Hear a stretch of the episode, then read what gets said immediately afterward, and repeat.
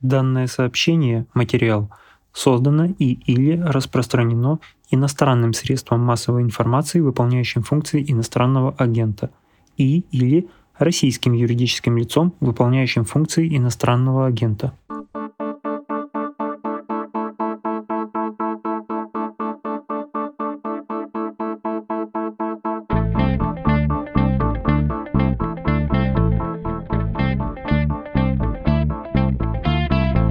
Здравствуйте, это подкаст о новостях, которые долго остаются важными. Он называется «Что случилось?», производится и издается изданием «Медуза». У микрофона Владислав Горин. Предлагаю вам сегодня поговорить об омикроне, который пришел и заражает. Не знаю, как вы, я по своему окружению, друзьям, родне, знакомым вижу, что косит так, как не косила дельта.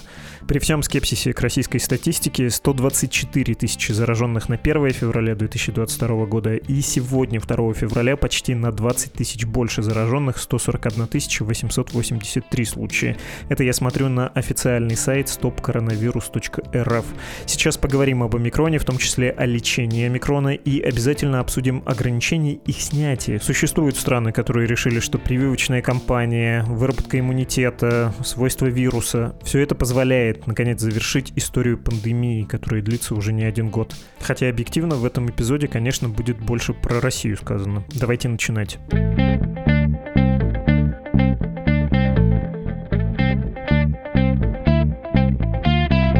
С нами сегодня Ирина Якутенко, молекулярный биолог, научный журналист, автор книги «Вирус, который сломал планету. Двоеточие. Почему SARS-CoV-2 такой особенный и что нам с ним делать?» Ирина, здравствуйте. Добрый день, вечер. Я странным делом сейчас занят. Я смотрю на график заражений и одновременно госпитализации на сайте Стоп Коронавирус. И, знаете, кривая заражений, она, я бы сказал, пугает. Это рекорд рекордов, и она из нижнего левого угла резко идет вверх, а кривая госпитализации, она поднимается, но совсем не радикально. Вместе они такой тупой угол образуют, если смотреть с 2020 года. Это все свойства нынешнего штамма, плюс эффект прививочки прививочной кампании и иммунитета от предыдущих штаммов, что заражений много, а тяжелых случаев госпитализации ну, примерно столько же. Ну, во-первых, прежде всего я хочу отметить, что опираться на данные этой статистики это несколько легкомысленно. Мы все помним странные статистические аномалии, которые случались с этой статистикой в предыдущие волны. Например, полки длиной в много недель, когда количество заражений колебалось всего на несколько человек в сутки, что статистически невозможно. Поэтому я бы осторожно в любом случае относилась к этим цифрам, по крайней мере, к их абсолютному выражению. Однако похожие графики, когда количество заражений бьет все рекорды предыдущих волн, а госпитализации растут, но гораздо меньше, чем было бы, если бы такие цифры были в предыдущие волны, наблюдается для всех стран, куда приходит омикрон. И, по всей видимости, это является следствием не того, что он какой-то особенно мягкий, на это не очень похоже, а похоже, что так работает иммунитет, собственно. Мы видим живое доказательство того, что у нас существует иммунная система, и если помочь ей вакцинацией или болезнью, как в России делают чаще, Т-клетки – это второй бастион нашей иммунной защиты, которые защищают не от заражения, а от, прежде всего, всего тяжелого течения и смерти, они работают. И именно поэтому при колоссальных цифрах новых заражений мы видим относительно небольшой рост госпитализаций, прежде всего у невакцинированных, у которых нет этой самой Т-клеточной защиты, или у людей из групп риска, то есть люди, которые там, возможно, даже вакцинировались или болели раньше, но в силу того, что их иммунная система работает не очень хорошо, защита тоже не справляется, и омикрон пробивает ее, вызывая госпитализацию. Вы сказали про цифры. Я тоже скептически отношусь к новостям, особенно если они каждый день появляются про то, что вот рекорд очередной. Ну, поскольку раньше к цифрам особого доверия не было из-за их странностей, и можно было бы сказать про некорректную отчетность, а сейчас, мне кажется, эти цифры, они условно показательны, не совсем достоверны, потому что многие заболевшие сами способствуют тому, чтобы их не внесли в число переболевших. Кто-то не заметил, кто-то легко переболел, не счел нужным тестироваться. Многие рассуждают вообще так, ну, похоже на коронавирус, но если я об этом сообщу, меня дома заставят сидеть, плюс все равно контактных оставят на какое-то количество дней в карантине. А так я выздоровлю и пойду заниматься своими делами. QR-код у меня все равно есть, мне уже полегчало. Есть у вас ощущение, что отношение к ковиду в стране стало, ну, такое, ну, как, в общем, и хотели с самого начала санитарные власти всех стран, как гриппу. Опасно, многие умрут, кто-то тяжело переболеет, но не ужас, ужас, ужас. Ну, я позволю себе поспорить с тезисом о том, что санитарные власти многих стран хотели, чтобы так относились. Ровно обратная ситуация. Санитарные власти тех стран, которые лучше остальных справились с коронавирусом, как раз всегда говорили о том, что это опасное заболевание, и летальность в первый год, когда у нас еще не было вакцины, достигала 1%, а в старших возрастных группах 15 и выше люди, которые попадали в больницы с коронавирусом, там 50% была летальность. То есть это далеко не грипп, это гораздо более опасное заболевание. Однако сейчас, да, у большинства людей в той или иной форме есть иммунная защита, поэтому мы видим видимую мягкость новых штаммов, при том, что довольно сложно посчитать его внутреннюю патогенность, потому что довольно сложно найти людей, которые еще не встречались с коронавирусом. Однако грубые оценки из британской статистики прикидочно говорят, что она порядка 75% от дельты, дельты, например. То есть он, если и более слабый, то не сильно. Что касается цифр, что они занижены, да, конечно, они во всех странах занижены по этой причине, никто не хочет попадать на карантины. В России эта причина выражена всегда, но мне кажется, она была выражена и в предыдущие волны тоже, хотя сейчас все расслабились гораздо сильнее и не вносятся в реестры. Поэтому это систематическая ошибка, но она выросла в эту волну, конечно, поэтому этим цифрам еще сложнее доверять. Но в целом, в перспективе, мы придем к ситуации, когда коронавирус будет чем-то вроде еще одного гриппа, то есть нашим постоянным спутником, который будет, видимо, сезонно проявляться. Я не думаю, что сезонность мы увидим в ближайшее время, пока мы видим, что никакой сезонности нет, потому что это не внутреннее свойство вируса, что вот он смотрит на календарь, видит, что наступает март и начинает всех заражать, или там ноябрь. А просто в северных широтах в холодное время года люди проводят много времени в помещении, они не проветривают, общаются без масок, отсюда высокий всплеск распространения респираторных заболеваний. Так как у всех есть подлежащий иммунитет, им сложнее распространяться, и любой фактор, облегчающий эту задачу, приводит к росту заболеваемости. Вот, видимо, мы в перспективе придем к такой же ситуации с коронавирусом, когда он будет вероятно, да, в северных широтах два раза в год давать вспышки, и какое-то количество людей будет умирать, потому что это совсем нелегкое заболевание, и у людей, у которых есть те или иные проблемы со здоровьем, легочные проблемы, сердечно-сосудистый диабет, лишний вес, проблемы с иммунитетом, какое-то количество людей будет умирать ежегодно, но большинство будет относительно легко все это переносить, как грипп, ну, мы видим, что это не первый раз, это, в общем, нормальный ход событий при приходе такого нового вируса, не такого страшного, как оспа там, или корь. Ну, такой, скажем, очень плохой грипп который теперь у нас тоже прибавился к обычному гриппу. Да, и, видимо, мы прибавим вакцинации теперь регулярные, не кроме гриппа, еще коронавирус. Спасибо, что поправили. Я неправильно, конечно, выразился. Санитарные власти многих стран не хотели, чтобы такое отношение сформировалось, а хотели, чтобы мир пришел к этой ситуации, когда это заболевание будет чем-то похожим на грипп по степени опасности. У меня есть много вопросов про так называемые слабости микрона, да, про вот это представление. Это обязательно обсудим. Но сначала хочется еще уточнить все-таки про цифры, попробовать нащупать вот в темной комнате слона. Как вам кажется, мы сейчас сейчас на пике есть такое правило, оно, мне кажется, в программировании распространено, но вообще оно применимо ко всем областям жизни. Shit in, shit out. Если у нас на входе очень низкого качества данные, то делать какие-то выводы – это получить ошибку в плюс-минус километр. Поэтому судить о том, пик у нас или нет, можно было бы, если бы мы примерно знали начало волны, потому что мы можем посмотреть на другие страны и увидеть динамику. Мы видим, что волна микрона очень высокая по количеству заболевших, но она довольно короткая по сравнению с предыдущими волнами дельты или альфы, которая была в Европе. Ну, то есть, как лесной пожар, грубо говоря, он выжигает все, и все, кто не сделал бустер позавчера или не переболел только что, они заражаются быстренько, заражают всех, кто еще может, и кончаются просто люди, которые могут сейчас еще заболеть. Поэтому она довольно короткая. Но, к сожалению, мы не можем точно сказать, когда было начало. Например, мы точно знаем, что омикрон пришел в Россию раньше, чем об этом официально говорили. Была знаменитая история со вспышкой в питерском общежитии, когда куча людей заболела, но как-то вот официально слово омикрон не произносилось, но вышла работа Егора Базыкина и коллег, которые анализировали геномы, и это, конечно же, омикрон. То есть он был существенно раньше в России, чем об этом объявляли. Но мы все-таки мы не знаем точно времени начала, поэтому сказать, пик это или нет, сложно. Но очевидно, что это где-то близко к пику. Вероятно, еще мы идем по восходящей в России. В Европе уже пошла нисходящая. Поэтому думаю, что мы около пика. Наверное, скоро мы через него перевалим.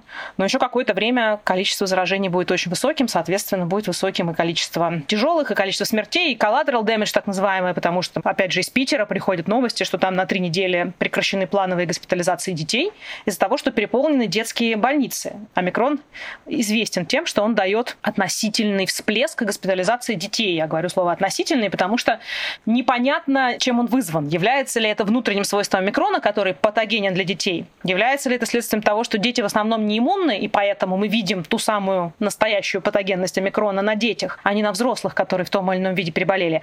Или это артефакт статистики, просто связанный с тем, что, как вы правильно говорите, куча людей не желает связываться с официальным мониторингом, сидеть на карантине, и поэтому истинные цифры заболевших больше, и, соответственно, истинные цифры детей, процент детей, которые заболевают, тоже высокий, что выражается в повышении кажущегося да, количества госпитализации детей, что кажется, что доля госпитализированных детей выросла. На самом деле она не поменялась, просто так много заболевших, что такой резкий рост вызывает у нас испуг, а дети не иммунные, поэтому попадают в больницы чаще, чем взрослые. Поэтому еще какое-то количество жертв омикрон соберет из-за того, что будут не выдерживать система здравоохранения. Но я думаю, что если мы и не на пике, то мы к нему близко. Бытовой вопрос предельно. Я рискну сообщить о своем опыте. Слушаю своего коллегу, научного редактора «Медузы» Александра Ершова, и он, когда в декабре сказал, пора бустеризироваться, даже если срок вроде бы еще позволяет сделать это попозже, потому что вот микрон наступает, ждать бесполезно. Я это сделал. Те, кто не успел этого сделать, имеет ли им смысл сейчас делать прививку бустерную? Тут все зависит э, от того, в каких условиях эти люди живут. Если, условно говоря, у человека дома непривитые пожилые родственники, что для России, к сожалению, не редкость, а сам он имеет возможность работать дома на удаленке, может пойти не в поликлинику переполненную, где куча людей с респираторными синдромами, явно с омикроном уже, а, ну, я не знаю, в торговый центр, где не так много народу, сделать бустер и вернуться, то в целом это имеет смысл, потому что бустер быстрее, чем первая и вторая доза дает всплеск антител, потому что это уже третья встреча с э, антигеном, и иммунная система быстрее реагирует. То есть, если, грубо говоря, его шансы заболеть омикроном во время вот этой вот похода за бустером не слишком высоки в какое-то время после, то если не успели, конечно, имеет смысл сделать это сейчас.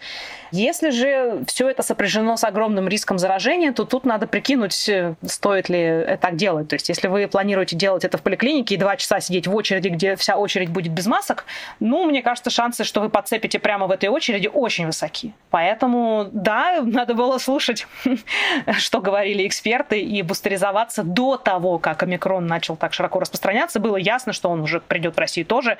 Сейчас надо стратегическую задачу решить. Как сделать бустер так, чтобы в процессе не подцепить омикрон? Понятно. Ну, опять же, по личному опыту у вас, у наших слушателей, он может быть совершенно другой. Мне кажется, что предыдущие волны я проскочил, и те редкие тестирования, когда приходилось этого делать, я из любопытства просто не делал, мне это было не очень нужно. Показывали, что я я не сталкивался с вирусом, а вот омикрон прям чувствую, как рядом бомбы взрываются, родные, знакомые вокруг э, заболевают чисто эмпирически. Ни на чем не основанно могу сказать, что есть ощущение, что предельно близко. Давайте про тактику. Вы наверняка читали памятку Минздрава, знаете рекомендации, что делать с заболеванием, если оно случилось. Там про то, что если у вас нет хронических заболеваний, если вы не пожилого возраста, а если просто ощутили признаки ОРВИ, сидите дома. Температура выше 38, примите жаропонижающие. Не спадает два дня, вот тогда уже вызывайте скорую. Звучит это как разумная медицинская рекомендация. Это вот Минздрав выдал разумную медицинскую рекомендацию или эта система здравоохранения признает очевидное и неминуемое, что она не может э, справиться, скорой уже не ездит. Можете оценить э, вот эту логику Минздрава? Да, могу оценить. Это разумная рекомендация, насколько это возможно от Минздрава. Ни в одной стране с развитой медициной никогда врач не приходит на дом к человеку с температурой. Тем более это не является поводом для вызова скорой. Более того, я живу в Германии, и если я попытаюсь вызвать скорую с температурой 38, даже если у меня ковид, то в лучшем случае они не приедут, а в худшем они приедут, а потом я получу огромный штраф за то, что я беспокою врачей по нестоящему поводу. Поэтому вот эта зацикленность на врачах, какая-то врачецентричность российской российской медицины это порочная практика, и эта рекомендация Минздрава, она ближе остальных попадает в то, что принято в развитых странах. Ни в одной развитой стране мира не вызывают врача к пациентам с коронавирусом, если у него температура, ломота в суставах, сильная головная боль, кашель. Коронавирус не легкая прогулка, это не живая вакцина, это довольно неприятное заболевание, и человек чувствует себя плохо, когда он болеет коронавирусом. Но это не является поводом для вызова врача или приема каких-либо лекарственных средств, если вы не из группы риска. Врач начинается в развитых странах, то есть поводы для обращения к врачу – это дыхательная недостаточность. Это единственный повод, когда стоит вызывать врача, то есть когда вы чувствуете, что у вас одышка, вы не можете там подняться по лестнице или там, если вы дома сидите, там дойти до кухни, или если у вас есть пульсоксиметр, и вы видите, что у вас сатурация упала там ниже там 95-94%, это повод для вызова врача. Все остальное, включая плохое самочувствие.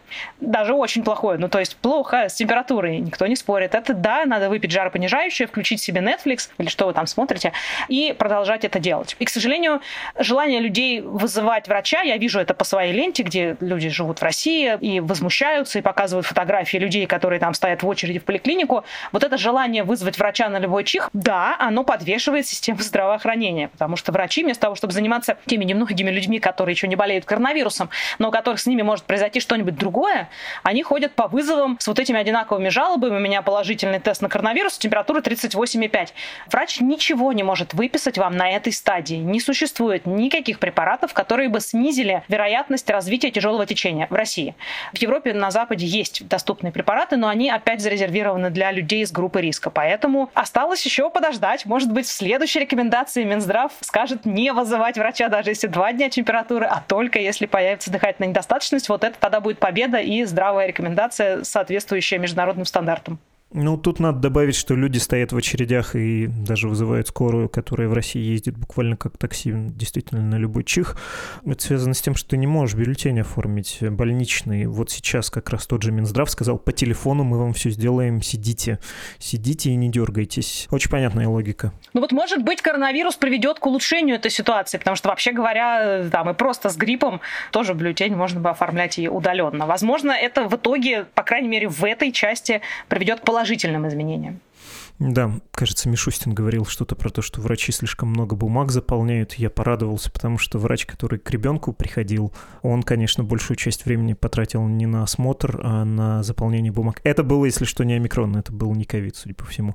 Ладно, неважно, это все детали. Давайте поговорим про мнимую мягкость омикрона. Опять же, почему может показаться, что это менее рискованная болезнь? Ну, видимо, все устали, во-первых, бояться, и поэтому запоминают любые заголовки про в кавычках мягкий омикрон не запоминают более сложного объяснения и того, что ничего он не мягкий. Во-вторых, врачи и чиновники, которые выступают, они говорят, что да, пневмония реже, чаще в верхних дыхательных путях остается инфекция, но кажется, это все вредные слова. Давайте не будем сильно успокаивать слушателей разговором про вот эту мягкость. Зафиксируем, чем штамм опасен. Ну, кроме того, что он более вирулентный и просто даже при меньшей смертности поражает большее количество людей.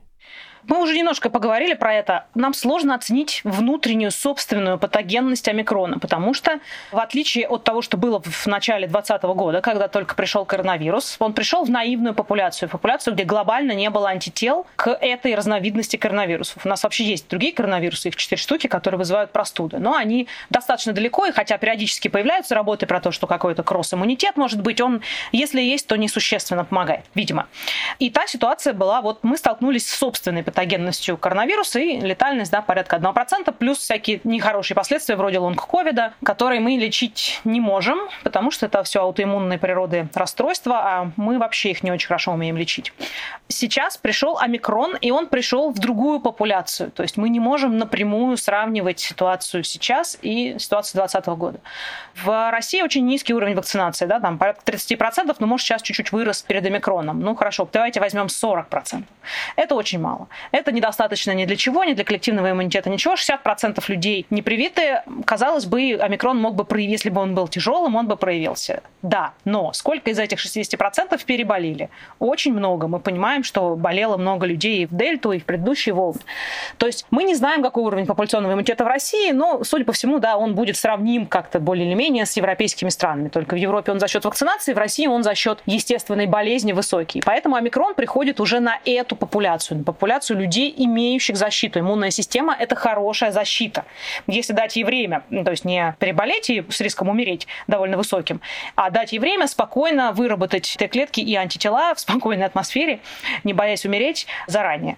Соответственно, омикрон вызовет относительно всех зараженных гораздо меньше тяжелых последствий и смертей, да, если у вас есть защита. То есть если вы совсем вот умудрились за два года не переболеть и не вакцинироваться, опасность омикрона для вас лично такая же, как и предыдущие штаммы, однако вероятность заболеть им гораздо выше, потому что омикрон гораздо более распространен. Поэтому не то, что не хочется людей успокаивать, не хочется и наводить панику. Действительно, в нынешней ситуации общий ущерб от омикрона для вас лично, если вы переболели или привиты, он ниже. Однако, если совсем ничего не соблюдать как бы и позволить ему быстро распространиться, мы получим коллапс систем здравоохранения, потому что будут болеть э, и болеют уже в огромном количестве врачи и медсестры.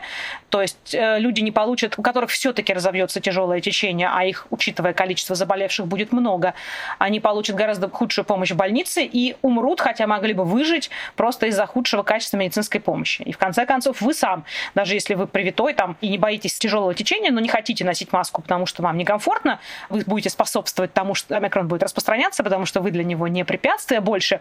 Вы можете попасть под автобус, но вам тоже не окажут помощь, потому что будут забиты больницы, и врачи будут отвлекаться на ковидных. Поэтому в интересах всех, хотя мы понимаем, что он не так опасен для нас, для всех, для общества, омикрон, как предыдущие штаммы, еще много людей может умереть и получить тяжелые последствия, особенно если мы не будем соблюдать э, хотя бы минимальные меры и не ходить на работу там с насморком, тестироваться необходимо и носить маски.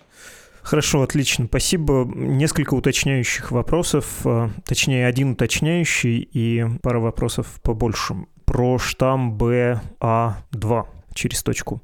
Он же новый омикрон. Датские данные показали, что вот эта вариация этого штамма более вирулентная, более заразная, в полтора раза лучше распространяется. Но при высоком коллективном иммунитете он, в общем, не добавляет сильно проблем по сравнению с э, вот этим первым стареньким омикроном. Имеет смысл что-то отдельно говорить про новую вариацию? Стоит ли отдельно его бояться? Вариация, уже дважды мы употребляем слово вирулентный, тут требуется явно пояснение, что под вирулентностью обычно обозначается не заразность, а способность вызывать заболевание, в том числе тяжелое. И мы не видим повышенной вирулентности ни у омикрона, ни у БА2. Мы видим повышенную трансмиссивность, то есть заразность. В случае БА2, это его называют еще вариантом стелс, потому что он там уходит из-под... То есть его сложнее определить по ПЦРу, надо секвенс сделать, чтобы удостовериться, что это он. Судя по всему, это тоже вариант ухода. Омикрон является вариантом вариантом ухода образовался он, видимо, у человека с иммунодефицитом и стал невидимым для антител, выработанных на предыдущие варианты коронавируса. То есть он так сильно спайк-белок его изменился, что большинство антител перестало узнавать его. С БА2, похоже, та же история, только уже по отношению к омикрону. То есть спайк-белок БА2 изменился уже по отношению к омикрону, и антитела, выработанные после встречи с омикроном, уже тоже его хуже узнают. И мы, например, если посмотреть на цифры в Африке, вроде там все уже, пик пройден, все успокоились, а теперь опять пошло в рост в тех же провинциях, где был омикрон. Это БА2, судя по всему, туда пришел и опять пошел заражать людей. То есть мы видим, что наш коронавирус обладает довольно хорошими способностями к изменениям.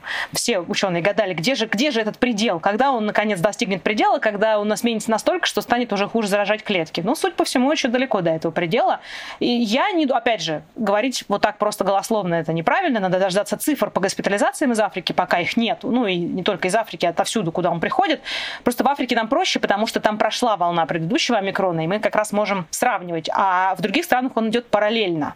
То есть есть и омикрон, и БА2, и даже дельта кое-где. Например, в Германии из-за мер, из-за регулярного тестирования и, в общем, довольно дисциплинированного ношения масок у нас довольно медленно прирастает омикрон, и он еще не стал полностью доминирующим штаммом, потому что у нас еще и дельта осталась. То есть такой мешанине довольно сложно что-то сравнить.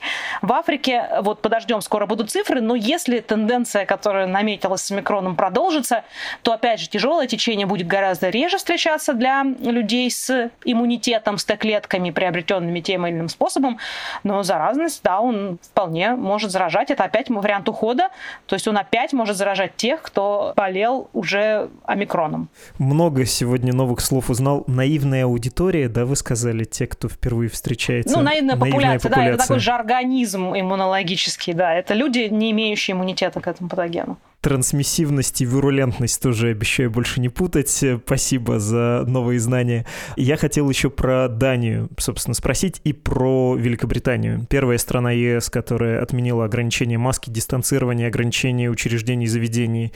Дания и Великобритания, понятно, в ту же сторону идет, вот-вот придет. Но в Великобритании специфическая политическая ситуация, там премьер вечеринки устраивал в офисе, его за это критикуют, и ему, в общем, наверное, выгодно такое делать. Плюс там очень хорошо было с вакцинацией в период пандемии. Вот датчане, что вы про них думаете и про этот тезис, который как бы говорит, ну все, мы сделали все, что можно, Теперь это, в кавычках пишем, грипп или сезонное ОРВИ. Давайте возвращаться к жизни. Сейчас любые ограничения, издержки на них будут превосходить пользу, которую они могут дать. Ну, для начала, опять же, одна маленькая ремарка. Не совсем это первые страны в ЕС, которые отказались от ограничений. Первой была и остается Швеция. Шведская модель знаменитая. Они, в общем, и не вводили обязательных ограничений на весь период пандемии. Вот как раз у меня перед глазами сейчас открыт график по омикрону сравнения разных европейских стран. И там можно, внимательно изучив графики по смертности, увидеть результат этой модели, что в Швеции, хотя люди сами многие соблюдали ограничения, конечно, их было гораздо меньше, чем в других странах, и смертность относительно относительная абсолютно, если сравнивать с другими скандинавскими странами, там, конечно, намного выше. Поэтому шведы были и остаются примером такой модели, но это плохое сравнение, например, там, с тем же Лондоном, даже Стокгольм нельзя сравнивать, потому что там гораздо меньше плотность населения, даже в Стокгольме там свяо атмосфера.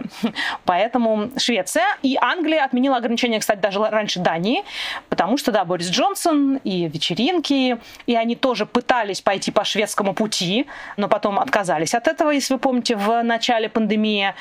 Что происходит? Происходит, да, ситуация, мы понимаем, что мы все потихонечку переходим из ситуации пандемии в ситуацию эндемического заболевания. То есть пандемия — это когда возникает новое заболевание в наивной популяции, все неиммунны, все заболевают, мы получаем полную патогенность, потому что нет иммунитета, оно распространяется очень быстро, захватывает весь мир, и это ужас-ужас, да, холодильники с трупами на улицах Нью-Йорка или Милана, мы все это помним. Дальше есть эпидемии, когда то же самое, но локально, и не с таким уже ущербом, а есть эндемические эндемические болезни, которые регулярно более или менее возникают, тоже вполне себе по всему миру, но так как популяция уже не наивна, у них есть иммунитет, они не приносят такого вреда. То есть умирают, ну, самые слабые, да, грубо говоря, например, в случае гриппа это дети, у которых часто нет иммунитета, старики, у которых уже не работает иммунитет, ну и люди с разными заболеваниями. Вот мы приходим в ту же самую ситуацию с коронавирусом. Ну, омикрон, более того, даже в некотором смысле ускорит это. Это не то, что он живая вакцина и конец пандемии, просто он так быстро распространяется, что скрыть скрыться от него невозможно. Поэтому мы быстрее получим вот этот вот уровень иммунитета, необходимый для того, чтобы мы перешли в эндемическую ситуацию.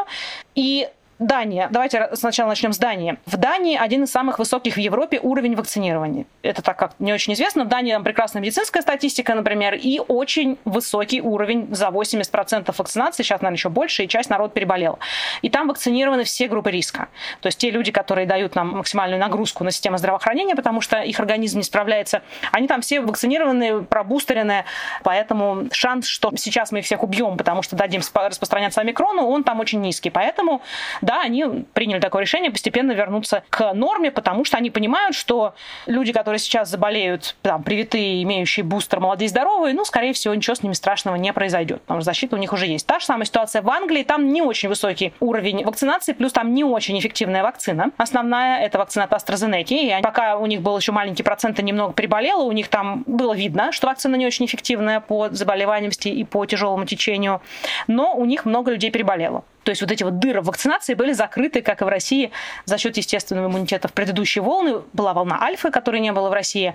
Поэтому там, в общем, тоже эта ситуация ну, скажем так, тут можно решать. Каждое правительство каждой страны делает перевес либо в сторону там, социальной стабильности и быстрого восстановления экономики, либо в пользу еще немножко поддержать, но чуть-чуть меньше жертв будет. Тут уже зависит от того, что выберет правительство, как избиратели поддержат, не поддержат, насколько люди устали от карантинов и так далее. То есть не все в Европе согласны с тем, что это правильное решение. Многие страны, например, там Германия, продолжают сохранять ограничения, хотя они тоже становятся местами чуть более мягкими, то есть сокращаются там сроки карантина, карантинов, можно с тестом выйти с карантина раньше и так далее. Но вот такого полного ослабления пока в Германии, например, и во многих других странах нет. То есть тут уже политика. Хочется завершить разговор, и есть стыдный вопрос, который не обойти и задавать неловко. Рискнете предположить, когда это закончится? Я понимаю, что это абсолютно ни на чем не основано, но вот скорее ваши ощущения. Когда, на ваш взгляд, это завершится? Я себя поймал на мысли, что я уже путаю, год это длится или два? Два года. Невозможно в это поверить. Время кажется, что это же в прошлом году началось, той весной. Есть у вас хотя бы какая-то гипотеза, какое-то ощущение, сколько продлится пандемия? Плохо будет тот эксперт, который сделает прогноз. И были эксперты, которые прогнозировали конец пандемии там, в феврале 2020 года. Кстати, это никак не сказалось на их карьере экспертов. Они продолжают выступать с прогнозами. Но это отдельный феномен экспертов мы дважды видели за эту пандемию способность нас удивлять. Первый раз это было, когда возник штамм Дельта, а второй раз это когда возник штамм Омикрон. То есть все, когда была Дельта, предполагали, что ну все, новые штаммы будут на основе Дельты, вот мы сейчас все привьемся, и все будет хорошо. А тут возник Омикрон и спутал всем карты. Этот вирус преподносит нам сюрпризы. Очевидно, что в дальней перспективе, то есть в перспективе нескольких лет, мы перейдем в эндемичную ситуацию, в ситуацию гриппа, условно говоря вопрос, сколько людей по дороге мы потеряем. Вот это будет зависеть от ограничений и от того, как мы будем вакцинировать э, людей, которые еще умудрились остаться невакцинированными. Поэтому я не буду давать прогноз по срокам, потому что появится новый штамм. Уже были новости, что нашли какую-то женщину с иммунодефицитом, и там какой-то очередной такой аналог омикрона. Нигде нет гарантии, что он не окажется каким-нибудь успешным и снова здорово не пойдет распространяться. Опять же, есть сторонники гипотезы об искусственном происхождении коронавируса. Они говорят, что он создан, значит, в лаборатории и так далее. Вот вся эта история с новыми штаммами показывает, насколько беспочвенны эти опасения, мы не можем, даже глядя на последовательность генома коронавируса или на структуру его белков, том там спайк белка и других белков, сказать, а он вообще будет более заразным или менее заразным, как он будет проникать в клетки, не будет ли он более патогенным. Мы даже не понимаем точно, что запускает такую патогенность у коронавируса, почему он так заставляет иммунную систему так неадекватно реагировать на себя. А пока мы этого не понимаем, мы не можем предсказать, до какой степени это может меняться. То есть если бы мы знали, что вот это место в коронавирусе вызывает большую патогенность, и если оно поменяется, мы получим, я не знаю, оспу или там эболу под видом коронавируса, но мы не знаем, где то место, которое вызывает вот такой эффект, и мы не знаем, насколько оно может измениться. Если появится штамм, в котором это место как-то нехорошо изменится, и он будет более патогенным, а мы знаем, что это может случиться, мы знаем, у нас были предшественники. У нас был SARS и был MERS с летальностью 10 и 30 процентов. И МЕРС никуда не девался, погонщики верблюдов по-прежнему имеют к нему антитела в большом количестве.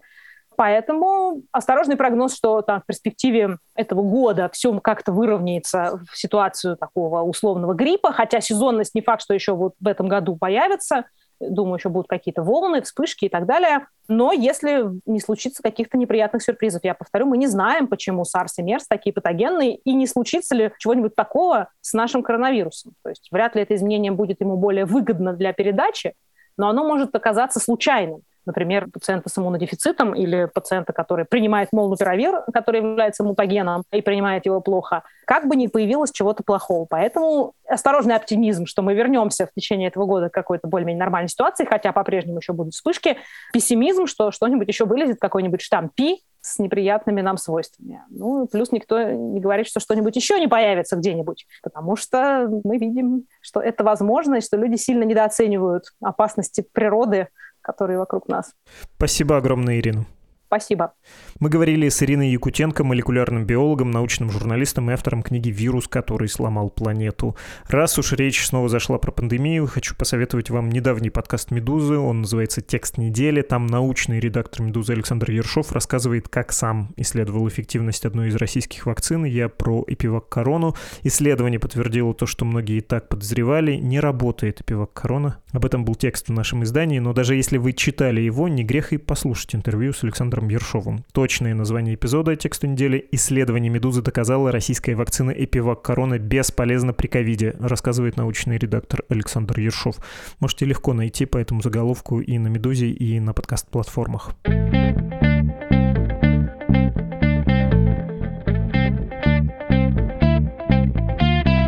Вы слушали подкаст «Что случилось?» о новостях, которые долго остаются важными. Сообщение об иностранном агенте в самом начале этого эпизода для нас начитал украинский москвич Владимир. Он прислал две версии начитки на русском и на украинском языке. Не откажу себе и вам в удовольствии послушать фрагмент этого бонусного, просто для удовольствия сделанного второго файла. Дане повідомлення, матеріал створено та або розповсюджено іноземним засобом масової інформації, що виконує функції іноземного агенту. Спасибо, Владимир, дякую. Также благодарно принимать, спешит Медуза, ваши пожертвования на страничке support.meduza.io. Сумма, валюта и регулярность платежей строго на ваш выбор. Адрес нашей почты — подкаст собакамедуза.io. Команда подкаста «Что случилось?» — это редактор и ведущий Владислав Горин, редактор и продюсер Лора Суслова, автор музыки Виктор Давыдов и отдел дизайна «Медузы». До встречи! thank you